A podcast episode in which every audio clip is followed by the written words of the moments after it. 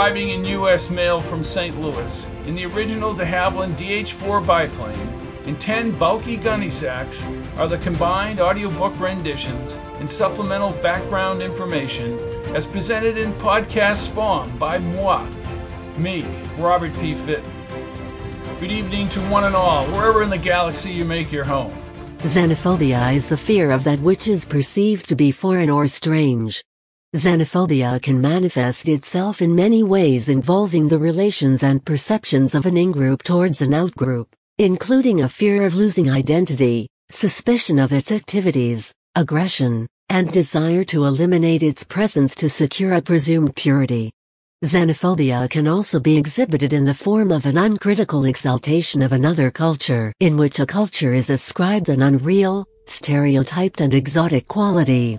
How many times in history have we seen a clash of cultures, cluttered with suspicion and fear, and all ratcheted up? I think of the American Indian and the white man, and perhaps the isolated African tribes and their astonishment upon seeing a white man for the first time.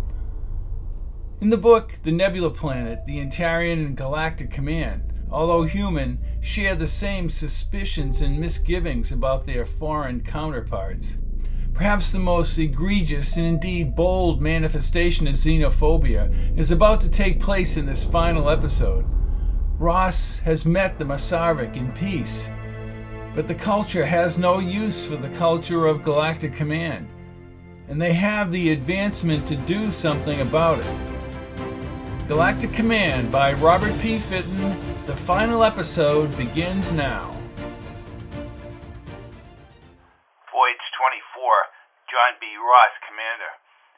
Polonus 756A, Explorer Spaceship 14. Main link, GC Polonus, Mothership 11. Polonus 143-13, Humana 2155. No additional links. Sector, not charted. The security party sent to planet Axon Boromeo 7 has found significant and detailed proof of Antarian involvement with Commander John Jack Bragg. Commander Bragg was seen on 11 Biograce with Antarian agents in the encampment area outside the central Baroma city.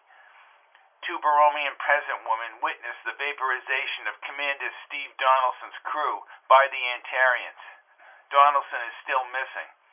Upon the threat of death, they were told to withhold all mention of ESS 27 personnel death.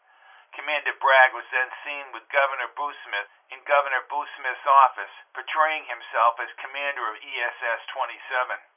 Bragg is in possession of a Level 1 disc held by Command Intelligence on ESS 27.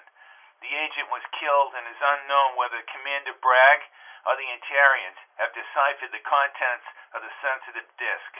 Commander Lindsay has informed me ESS 27 has ignored all attempts by this vessel to halt its forward progress. Lindsay also noted the entry by ESS 27 into the NGC 1275 system bordering the Panhandle Nebula.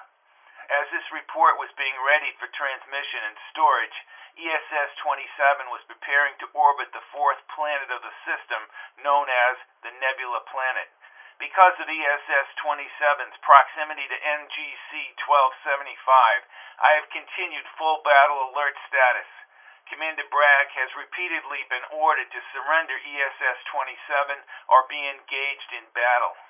The nebula is now visible without enhanced viewing devices. Commander Lindsay reiterates such a nebula in the vicinity of this planet with no detectable gravitation is unusual the linear energy lines from the nebula have been moving and intensifying into the third sector. Frequency signals and coil function have been impaired by space-time compression waves from these lines. Lindsay and his section are following the situation and suspect a Zorka origin. As a matter of note to command, Nancy Burke, viewer bender on this voyage, has been confined for two days in the ship's medevac. Dr. Pfeiffer has requested details of her condition from command stored in section 15. Ross, commanding ESS 14.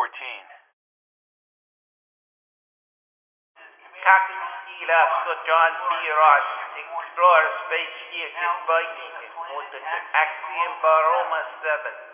Keke, Jari Kekari and Darian.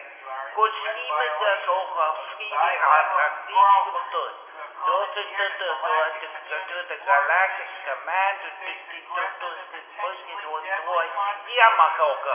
Here. So it's just door to deep. We'll explore spaceship 27 east to one. Go to 240 fleet. Totek. Totek isto tot koika. What is goed ik die deur gemaakt dat braak. Goed ik door goed goed koso. Tot ik die tot die die 27 goed die kan maar nog. Tot goed die goed tot tot tot tot die tot die die. Dat tot dit daar hier. Tot die door. Ja.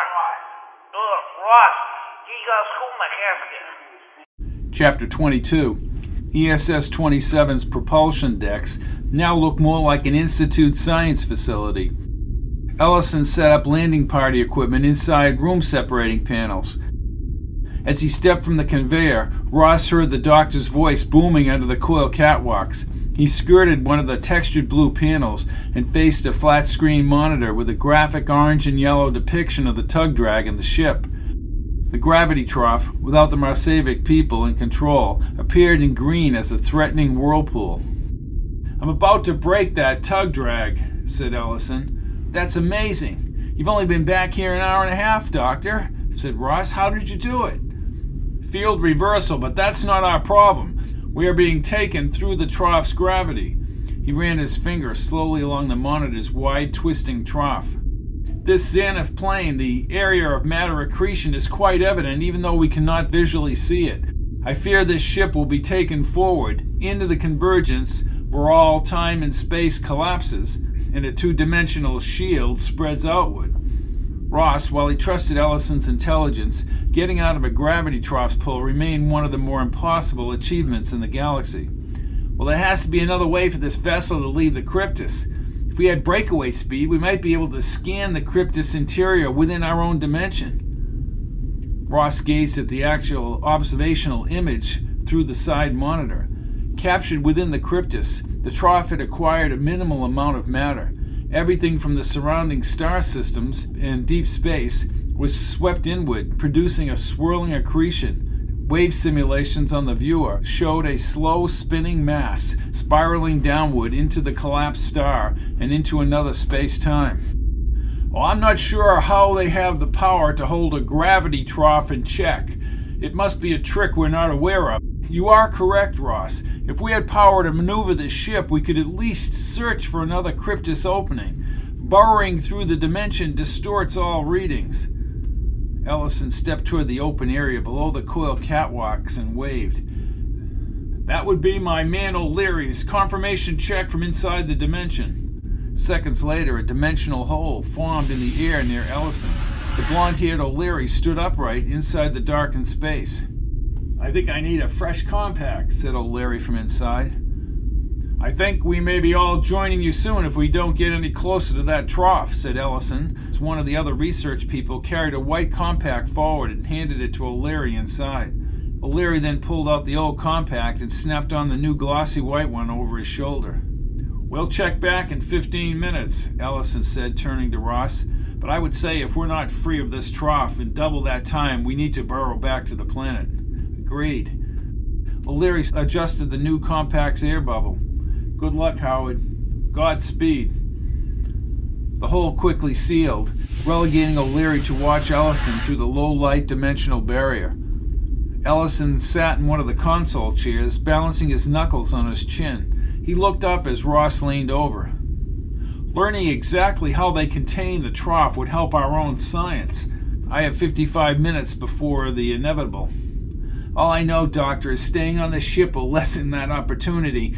We don't want that trough's pull stopping our ability to burrow back, said Ross, captivated by the extensive swirling particle whirlpool into the Xanaf plane. Actually, I would re enter the dimension after O'Leary's next check in. When we get back to the planet, I can take readings and somehow see if I can break through the dimensional static, and we could conceivably locate another opening. Sounds like a good course, said Ross. He walked across propulsion to the medevac where Pfeiffer sat on a stool in front of several console monitors filled with colorful dual spinal base scans at the molecular level, trying to figure out that recambrian altoric disorder, hey Mike? Pfeiffer continued to look at the screen. I'm studying Nancy Burke's problem. How? I had everything stored in my compact when they brought me through. See, it's so simple, but this is what we saw before, said Ross, leaning closer. I can magnify it, John. The acrid enzyme. It's so obvious. I think she was exposed to something that caused that escalation. The enzyme not to be produced? No, no, no. Cause the enzyme malfunction and accelerate everything. Damn. Ross sat back in the chair and tried not to relive Nancy's death once again. John, I think she was exposed somewhere to an odd combination of high frequency waves, some of which may have been naturally occurring, but all occurring at once. Well, I suppose a planetary scan of Polonis cells on the mothership would put all those factors together. Right now, I'm hoping Ellison has figured out something with this gravity trough. Three frequencies. One is a simple microwave, the other two are higher up. But put them together over a short period of time, and it changes the enzyme qualities. Ross put his hand on Pfeiffer's shoulder. I don't mean to diminish what you found, Mike, but my problem right now is how we get the hell out of this cryptus and back home. Pfeiffer looked up and smiled. I could win a Garibaldi Harcourt citation, but that won't do me much good if we're spending the rest of our lives on that third planet. Exactly. Ross left the ship's medevac, the interior walls a deeper shade of blue than his own ship, and he approached propulsion. Nancy's bright eyes filled his thoughts. He had met her on Markup 4 on his first assignment after being commissioned. She was a minor bender passing through on a transport vessel, younger and vital, having just covered a political story involving the then Commander Ebert's appointment as territorial governor of the Altair portion of the sector. Somewhere from the time she raised a cocktail glass at the commander's residence until he met her on the mothership's pit bar, she was exposed to Pfeiffer's combination of high frequency waves. Ellison hovered over the propulsion chief's monitors below the catwalk and conferred with the remainder of his research staff. In 18 minutes, O'Leary would open the dimensional hole and they would be forced back to the planet. Ross wondered about ESS 14, whether it had survived the orifice, and what course Lindy would have taken. Ross, putting himself in that position at this great distance, would have the option of heading back to command or finding two missing officers. In command might be the better choice. Commander Ross, said Ellison, as much as my reputation precedes and sometimes embarrasses me, I can't claim to tame the efforts of a gravity trough in 17 minutes. My colleagues and I suggest we burrow back to the planet now before any of this power affects our ability to use the other dimension. Well, contact O'Leary and let's get out of here, said Ross, staring at the rotating graphic. Ellison nodded and headed under the catwalks to a spot near the consoles where O'Leary had opened up the dimension. He waved his long arm into the air again, half smiling, as he waited for O'Leary to open up the dimensional hole. He looked back toward Ross and the others for a moment, and although O'Leary could not hear him inside the dimension, he spoke into the air. Rick, open the dimension. What's the problem, Doctor? asked Ross, walking across the grid in front of the others. Well, I don't know. He obviously can see us. Where is he? The trough wouldn't be affecting this, Doctor, said one of his men at the side monitors. Could it be the Marsavik people? They're controlling that orifice. Maybe they figured out what we're doing. Ross put his hands on his hips and stood between Ellison and the research team. Oh, O'Leary! O'Leary! Oh, Ellison was a rational man, but he was near panic. If we can't get him out, we don't go in. And we're trapped on a vessel heading into a gravity trough, said Ross as Pfeiffer rushed from the medevac corridor. When you broke the tug drag, they must have scanned our presence here. What happened? asked Pfeiffer. Oh, the Zorka surrounding the trough have just sentenced us to a quick death, Michael. Doctor, time until trough impact. Ellison shook his head. We start movement into the zenith plane of that collapsed star in 29 minutes. Try and raise a channel to the Marsavik people, ordered Ross. Pfeiffer, release the Antarian and Commander Bragg from the Cambion. Keep them in restraint and bring them out here. Ellison grabbed Ross's arm. Moisture clouded his eyes. Ross, you don't beat a gravity trough. Well, they did. This isn't some command training exercise. We're going to be stretched into infinity and across dimensions. There's nothing you can do. Thousand pardons, Doctor, if I try. Anything on frequency? Signal's still not functional, said one of the research men. Do you realize that if O'Leary might be right here, he may not be able to get back to us? asked Ellison, both his fists clenched. Ross stomped over to the frequency console and center propulsion and activated all the open channels. They won't hear you, Commander. Oh, they'll hear me. He pushed the final override. This is John B. Ross, in command of Explorer Spaceship 27. I know at some level, no matter what the readings indicate, you understand this. We have done nothing aggressive toward you. There's no reason why you can't open that gravity trough orifice and let us proceed back to Galactic Command. Ellison, sitting on one of the side consoles, rubbed his forehead as Ross listened. Every readout from every frequency indicated scrambled signals. Damn you! You want to live in want to live away from all civilizations? Then go ahead. I will send command representatives to guarantee your area. Our people and all the others will remain apart from you. The clock ubiquitously counted down on all the monitors. In 24 minutes, they would be taken by the trough and mangled beyond comprehension. Out of the conveyor, Pfeiffer and two of the research team marched Rafik and Bragg into propulsion. Why am I released? asked the Antarian. You're not. Listen, I need all the advice I can get, even from both of you. I knew you'd come around, Johnny, said Bragg, Ross winced at the sound of Bragg's voice and was about to comment when he looked at the clock again. We're being taken into the gravity trough.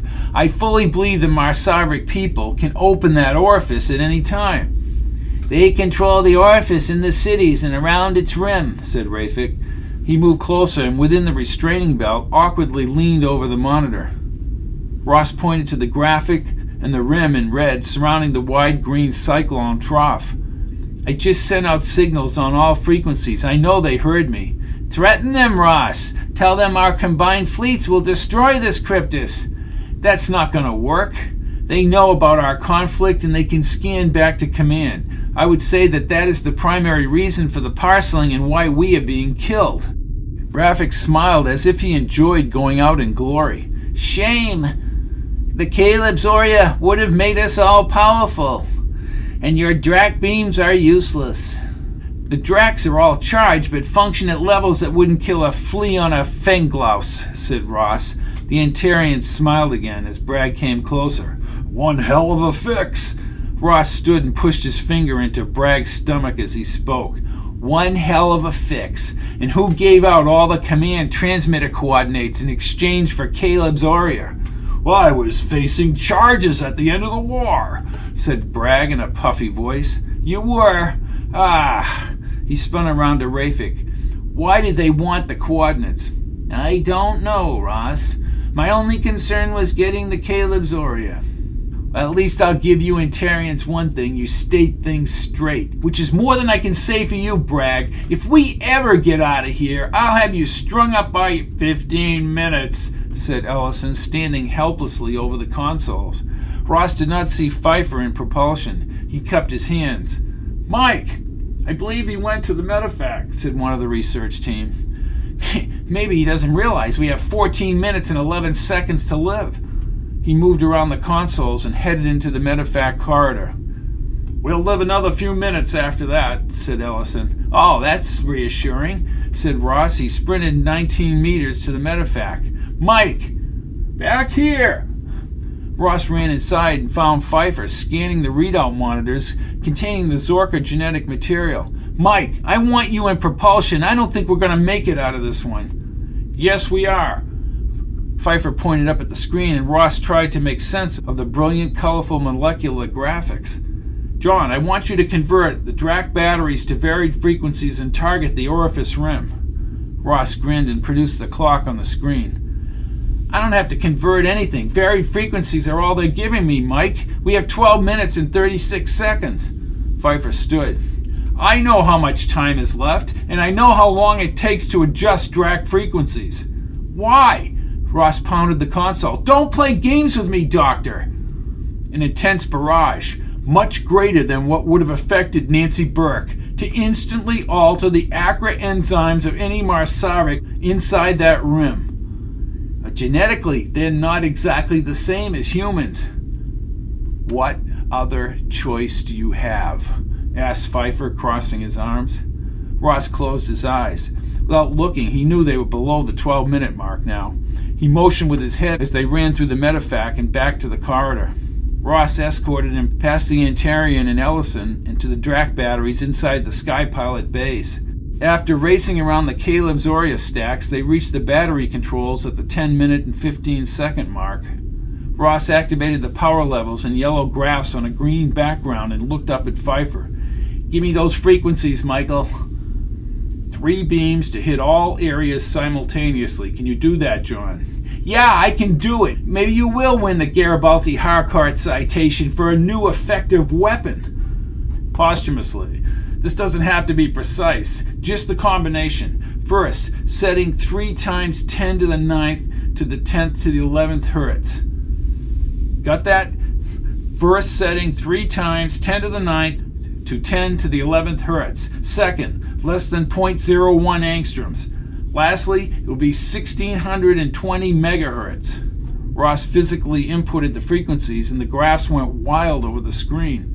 Then he prepared a specific targeting around the orifice rim. Polonus, begin the signal transmission. Transmission commencing. I only hope the trough doesn't pull this all apart, said Ross. On another monitor, he produced a display showing ESS 27 in orange, heading toward the slow spinning effects of the collapsed star spread over a distance of 300 kilometers. Such power. I want to know how they contained it. Mike, do you think this is going to work? Pfeiffer looked with Ross at the monitor's depiction of ESS 27 nearing the prodigious rotation. Damned if I know. Pfeiffer turned as Ellison and the research team, Drak beams pointed, walked behind Rafik and Bragg. I applaud your efforts, Doctor. Care to calculate the odds, Dr. Ellison? asked Pfeiffer. Could go either way, depending on the pull of the trough and the ability to alter the enzymes work instantly. Such a weapon would be deadly in battle, said Rafik. An effective weapon until suitable shields were constructed, said Ross. Rafik wrinkled his white Antarian skin. I hope every one of them dies. They did not live up to their part of the agreement. Pfeiffer grinned. Maybe you should just declare war on them, Rafik. If we could, we might destroy this Cryptus and every one of them. Ross spun around in the chair and faced everyone. Precisely the Marsovics point to me, and I don't blame the Antarians. That is wise, Ross. Either one of us would do it. We would. We would issue the damned order and attack this thing and prove them right. He turned back to the screen. With no response from the Marsovic people, the clock moved past seven minutes. He listened as the outside acceleration produced an odd, progressive blare. No one gathered in the Sky Pilot bay said anything. When the clock passed five minutes, Ross stood. He moved to the adjacent panel and hit the communications button on a standard frequency. Only you can determine whether you can withstand our attack. Unless you are prepared to die, release us from this trough. Tough talk, said Pfeiffer. A commendable bluff, said Rafik. Ross turned to the Antarian. Three minutes and eleven seconds till penetration of the Xanath plane, said Ellison. Ross did not appreciate his counting down their deaths, and only his respect for the doctor kept him from saying anything. I was naive enough when I arrived on the Nebula planet to think that all Zorka civilization would be just like us. Think like us, act like us, reach out and contact. So was I, Doctor. It's not the case here, said Ross. He had a distorted belief that Pfeiffer's frequency concoction just might work. For a moment, he watched the ship so close on the monitor from the plane, and then he turned to the Antarian, speaking above the noise. You tricked me at Marigold. His tiny green teeth moved from below his pale white lip. Complore has been served. Why? You have admitted defeat. All is equal. Sounds like a schoolyard brawl, is what it sounds like, said Ross, getting on channel again. Release this ship now! He pounded lightly on the console and watched the clock pass the one minute mark. It would appear my efforts have been in vain, said Pfeiffer. Ross started pacing. Nice try, Mike. Again, I commend both your efforts, said Ellison. He kept walking until the clock passed 30 seconds, and then he leaned toward the monitor. At 23 seconds, the ship shuddered. Power systems dimmed, and the monitor blinked out twice. Ross closed his eyes as the Sky Pilot Bay power went out. As the ship shook violently, the portable compact lights shined forward within the glow of the Caleb Zoria. No monitors were left to study. The clock had already passed zero, and the mighty gravitational force inside the Xanath plane region began to stretch the ship into an elongated hunk of matter. Ross grabbed the deck rails as the portable light shook across the console edges. An ear splitting crescendo started down like an ancient airplane in free fall, and only as the sound diminished did the ship coast forward with no shaking. He scrambled from the rails and headed for the observation portal near the airlock doors. Through an opening in the trough, a tiny light pinpoint grew larger, and the nebula's pink luminescence slowly came into view. ESS 27 hovered in the trough opening as the terraformed cryptus bordering the shrinking trough revealed the civilization's vast spread of packed thin buildings. After a lull, a sudden surge pushed the ship through the open orifice at unfathomable speed, hurling them from the cryptus and toward the nebula. Mike, I take back everything I ever said about the medical profession. Pfeiffer crossed over the Caleb Zoria toward Ross. We actually went through. Let's get some power on this rig. You heard Ellison's voice from somewhere within the Caleb Zoria. I'm going to propulsion. Where's the Antarian and Bragg? asked Ross. We can't find them, said one of Ellison's team. Rafik, you can come out now. You too, Bragg, or you're dead men. I'm not playing any games at this point. With the ensuing silence, Ross raised his voice. Shoot to kill. Chapter 23 Ross was elated when Ellison and his team repaired the disrupted main coil conduit lines and the ship's internal power was returned. But a complete search of the vessel showed no sign of either Bragg or the Antarian. At the commander's locus console, the ship's Polonus informed Ross of an escalating problem. Back at the orifice rim, raw green energy still spewed into intricate power laden packets back into the third sector. Although not visible through the nebula, the octagon packets repeatedly multiplied on the monitor, and everything beyond, the space and the stars, were distorted by the field's density. At the present rate, one continuous energy grip would surround all of the third sector. Opinion, Doctor, said Ross. Ellison studied the monitor with his brow furrowed. More of the same. It has similarities with the tug drag, but only with greater power drawing off the trough itself. Then we didn't kill them, said Pfeiffer. Well, we damaged them enough to let us through, Mike. Job well done. Ross stared at the readout. This enveloping field will hold the sector hostage. The power is incredible, said Ellison from the monitor, to surround an entire sector. The parceling off of the sanctum in command. Not your problem, Ross spun around. Rafik and Bragg, both carrying battlefield beamers and grenades, moved out of the conveyor. Step away from the commander's station and drop all your Drak weapons! What the hell do you think you're doing? Taking this ship! You and Pfeiffer will proceed to the Sky Pilot Bays! What about Ellison and the group? asked Ross. Rafik smiled and waved the beamer.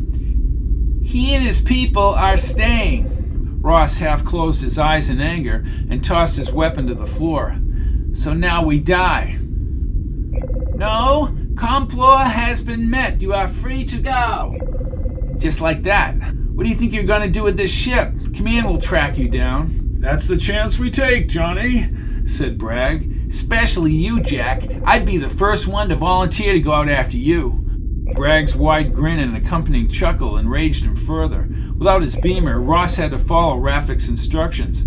He stepped down the station stairs and walked with Pfeiffer past the three remaining research members up to the rim. From the corner of his eye, he saw Bragg's glistening weapon, and he turned when he reached the science station. Listen, Jack, uh, I can arrange to have any war charges dropped. Do not offer any deals, Ross, said the Antarian, quickly scampering up behind them. But Ross could see hesitancy in Bragg's blue eyes. Come on, Jack. You like deals? You're an officer of Galactic Command. He was an officer, said Rafik. Now he has the riches of the galaxy in his control. Why would he so quickly jettison his new life that awaits him? Let's go, Ross. In the conveyor, said Bragg. Rafik pushed Ellison and the three team member up the rim stairs. For a second, Ross wanted to leap through the air and attack the Antarian, but he knew he could do nothing without a weapon. Under the silver barrel beamer rifle, they were marched into the conveyor and brought down the neck of the ship. Ross said nothing as he seethed all the way back through propulsion. He was tempted by the pervasive aqua glow of the Caleb Zoria inside the Sky Pilot bays. Most of the stacks had toppled and the luminescent blocks were scattered across the bay floor as Rafik fanned to the left, holding his weapon out. You will board one of your subatmospheric vehicles and leave through the airlocks, Ross. Now I demand the Complorer, Rafik. The Antarian seemed taken off guard and had to think about his response. Yes, I suppose even as a member of Galactic Command, you would observe our challenge. But remember, Ross, my Complorer has been satisfied and I have freed you. Just how are we going to chart our way out through the nebula? The SAV doesn't have enough air to last. Not my problem, Ross, answered the Antarian. I will never forget what you have done.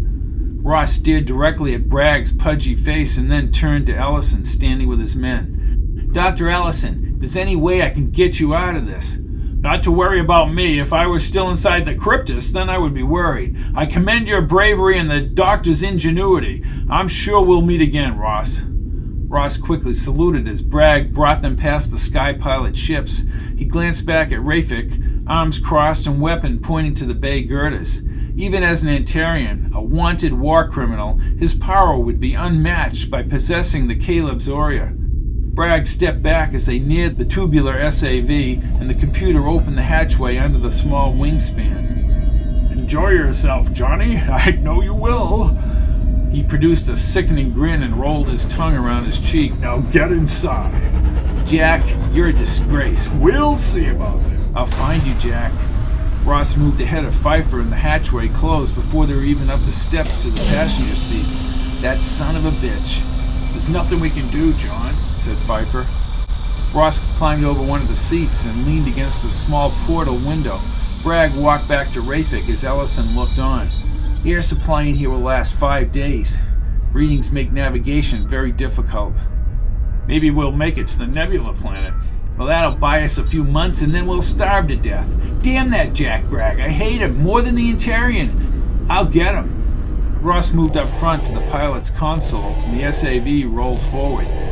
Bragg at the Sky Pilot station overrode the ship's controls. Ahead, the airlock doors split and they were soon sealed inside. Slowly, the small vessel was dragged into the airlock and toward the bay doors. They waited for a few minutes. Ross's eyes closed and his face reddened with anger. The sudden spring into the nebula now assured Bragg and Rafik's departure. Visually, ESS 27 quickly blended into the haze, but on the monitors, Ross tracked them for 15 minutes. He leaned back in the seat when the last readings were displayed on the screen. I knew Jack Bragg right after Markham. He worked the freighters then. Well, I didn't know that. He didn't go to the Command Institute? No. He had done some enlisted work, and as the Antarian thing heated up, he was given a supply vessel command. Somehow, he had a connection with the Council. I think it was a payoff, but nobody could ever prove it. Ross stood and peered out the observation portal ahead. The nebula's thickness and lack of navigational beacons and stars made accurate forward progress questionable. He could not gauge when the SAV would emerge from the nebula, nor was he sure what happened to ESS 14. If they did clear the nebula, he still had to deal with the honeycomb webbed energy network pushing from the orifice rim and parceling off this command sector. Chapter 24 Ross boosted the frequency signals through the nebula during the 49 hours since they had left ESS 27's airlock doors. Pfeiffer was again looking at the Zorka genetic structure on the monitor behind the seating area. Ross peered over his shoulders. I thought we had him beat, Mike. Pfeiffer, having not shaved, was as grubby as Ross. I think we both did. You work your whole damn career to make good decisions. Letting Bragg and Rafik out of those Cambians was stupid, and I probably should be written up. Good, you go write yourself up in a frequency report, John, and send it back to command. You'll be like a message in a bottle, and they can pick it up when they discover the SAV with two dead officers inside. Ross tightened his brow. That's not funny. I'm not trying to be. What I'm trying to say, John, is you're being too hard on yourself. You had to get their advice, and as far as them slipping away, you couldn't have foreseen the disruption when we went through that orifice. They took advantage of us not having security on that vessel, that's all. I should have been on my toes. Ross moved up front and sat in the pilot's seat with his back to the window. He studied the readouts indicating the nebula's edge. Then he spun in the chair. This nebula is breaking up. Pfeiffer ran up the aisle and down the forward stairs. Are you sure? Look for yourself. The wispy ends of the massive magenta nebula move like fog burning off from the warming sun. On the monitors, as well as through direct observation, the dirty brown nebula planet's brightened horizon appeared against the extensive green web background now covering the sky. That energy field, said Ross, checking his emergency beacons, is parceling off command in the sanctum. One big cage. Command must be wild, but what can they do? On the console, an incoming signal light flashed. He quickly pushed the button, and Lindy's voice penetrated the scratchy channel. ESS 27, this is Commander Hugh Lindsay. Identify yourself. Ross looked at Pfeiffer and smiled. So, you're the commander of ESS 14, are you? John? Status, Lindy. John, you're alive. I'm beginning to wonder, said Ross. You're in an ESS 27 SAV, so where is ESS 27? asked Lindy. The long neck ESS 14 rose over the horizon line. It's a long story, and a story I hope we live to tell. John, we just got maneuvering power back. There's a galactic alert. The Zorka energy field is around everything and has cut us off from motherships and Earth on your screen. Ross's eyes opened as a sector schematic showed a bulging green webbed area formed like an egg in the pan, effectively cutting off the third sector from the rest of command. ESS 14's blue hull and wingspan was fully visible now as it crossed the horizon. Bring your SAV in, John. Ebert and a number of vessels have proceeded to Axiom Baroma, but communication is incoming only and muddled. They've established a temporary base there. Ross looped the SAV in a sweeping arc to the opening Sky Pilot airlocks. All the while, he kept staring at the all encompassing energy field. Even with the surrounding turmoil, he sensed a familiarity and a security in returning to his own ship. The outside bay doors clamped shut and air rushed in the side jets. As the inner doors moved apart, the Sky Pilot bays were not filled with Caleb Zoria, but with his officers and crew standing at attention. The SAV rolled to a stop and he lowered the hatchway. I never thought we'd make it back here, Mike. Pfeiffer followed him past the seats and down the stairs. Ross looked into the well lighted bays and everyone broke into applause as his large framed second in command, smile embracing his face, moved through the aisle, separating the crew. He stopped and saluted Ross. Nice of you two joyriders to come back home. There was no joy in our ride, said Ross as he smiled, and the applause continued. Crutch Buczynski moved out and shook his hand vigorously. Muldoon had that same half grumpy, perplexed look on his face. Frank? John? Ross tapped his shoulder and moved down the line. Rip raised his dark brows and leaned forward. Enjoy yourself, John? It's a vacation I'd like to forget. So you're not officially AWOL. Ross smiled and finally stepped into the front of the propulsion corridor with Lindy and Pfeiffer. I must say I'm damn relieved to be back here, and I thank everyone for this welcome. But I hate to be the bearer of bad news. The Zorka civilization, the Marsavrik people, as you can see in all your console readouts, are creating a most difficult problem for us. I'm going to set a course back to Axiom Baroma and meet with Admiral Ebert to discuss the situation. I'll be making a full entry report, which will be available to all crew members. Thank you. As they turned to toward propulsion, Lindy spoke out of the corner of his mouth. John, uh, the course on Axiom is charted and implemented. Good. It looks like I made the right decision. Ross smiled as they walked and hit Lindy on his shoulder. It's good to see you, Lindy. John, you're like a damn cat. You and Pfeiffer both. Ross winked at Pfeiffer, who rolled his eyes. What does Ebert say about all this? With the barrier set up, there's no travel in or out of the sector. They've isolated us. There are command vessels proceeding to this entanglement, as Ebert calls it, but we're so far out, we're only getting his general frequency channels. Entanglement. The word is parcel. They told me they were parceling up both command and the sanctum. You met them? Oh, yes. A pale skinned being with wide eyes and a yellow pupil that kept opening and closing, closely matted hair, highly pitched voice you could hardly understand him. They wished to remain isolated, no contact, hence the parceling. Ross stopped in front of the conveyor. Lindy, somehow they've mastered all that energy from the collapsed star. The doors opened and they went inside. Locus, welcome back, Commander. Doctor, said Polonus. Polonus, I must say it's good to hear your voice, said Ross as they started toward the locus. I look forward to your official report. It's a doozy, believe me. Bragg and Rafik, where are they? asked Lindy. They hijacked ESS 27 again, said Pfeiffer. The sky pilot bays are filled with Caleb's Oria. What? How did they get the Oria? From the Zorka? Yep. Even fenced in the third sector is a vast place to peddle that stuff. Lindy exhaled and shook his head. They should have busted Bragg a long time ago. You know, everyone always says that, but nobody ever busted him.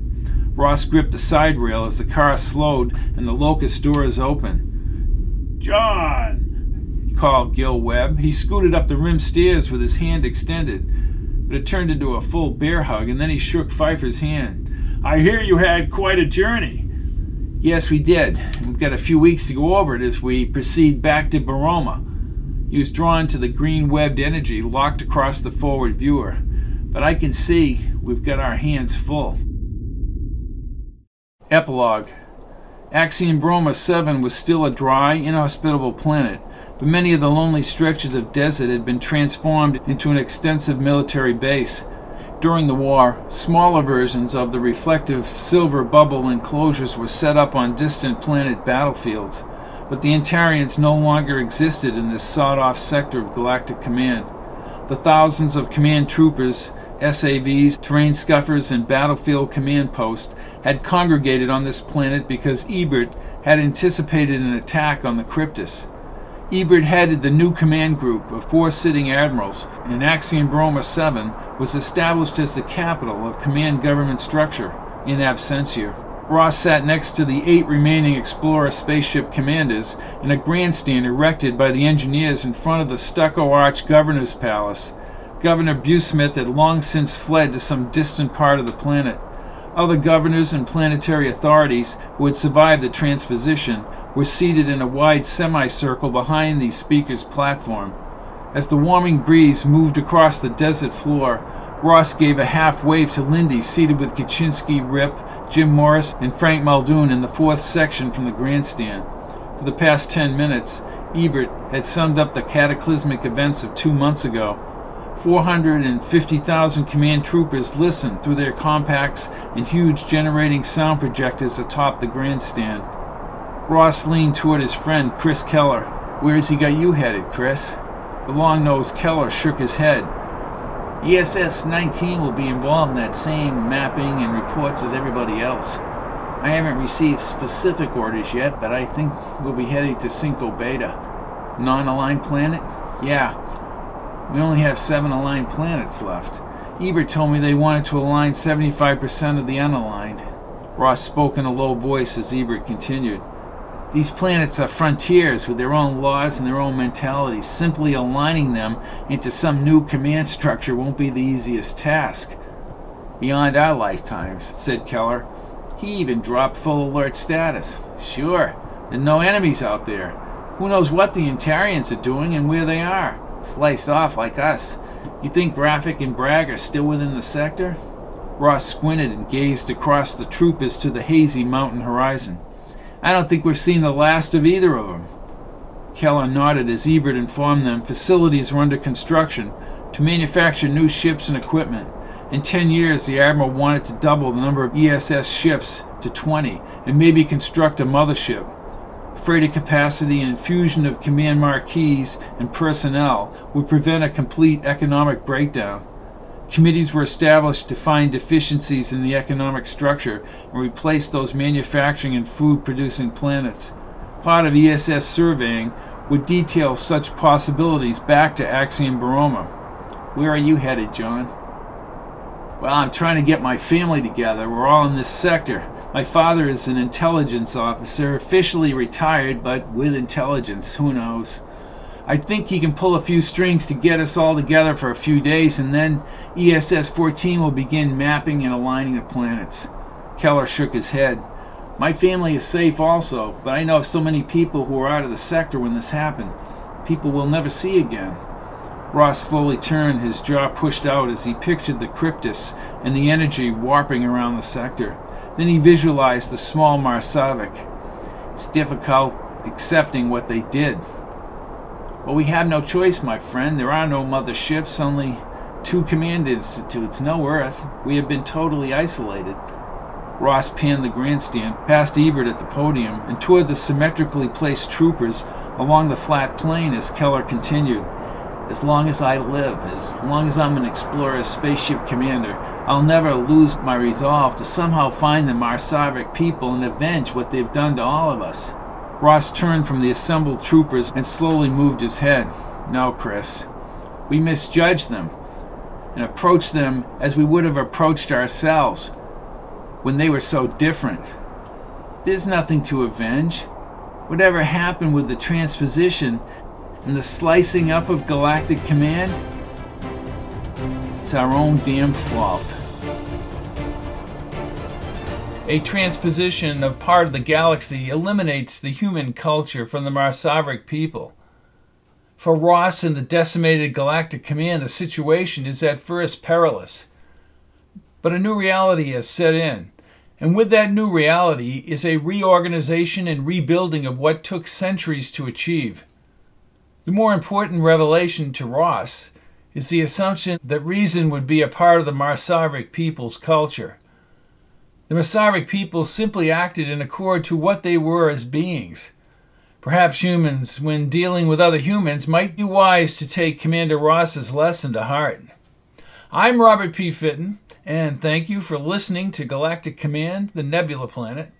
Next time, I will bring you the second novel of this series called Reunion, where Ross gathers his family together after the transposition, including his headstrong intelligentsia father, John Ross Sr but he stumbles into a world controlled by Saul, a being half human and half robotic. This is Robert P. Fitton. Goodbye for now.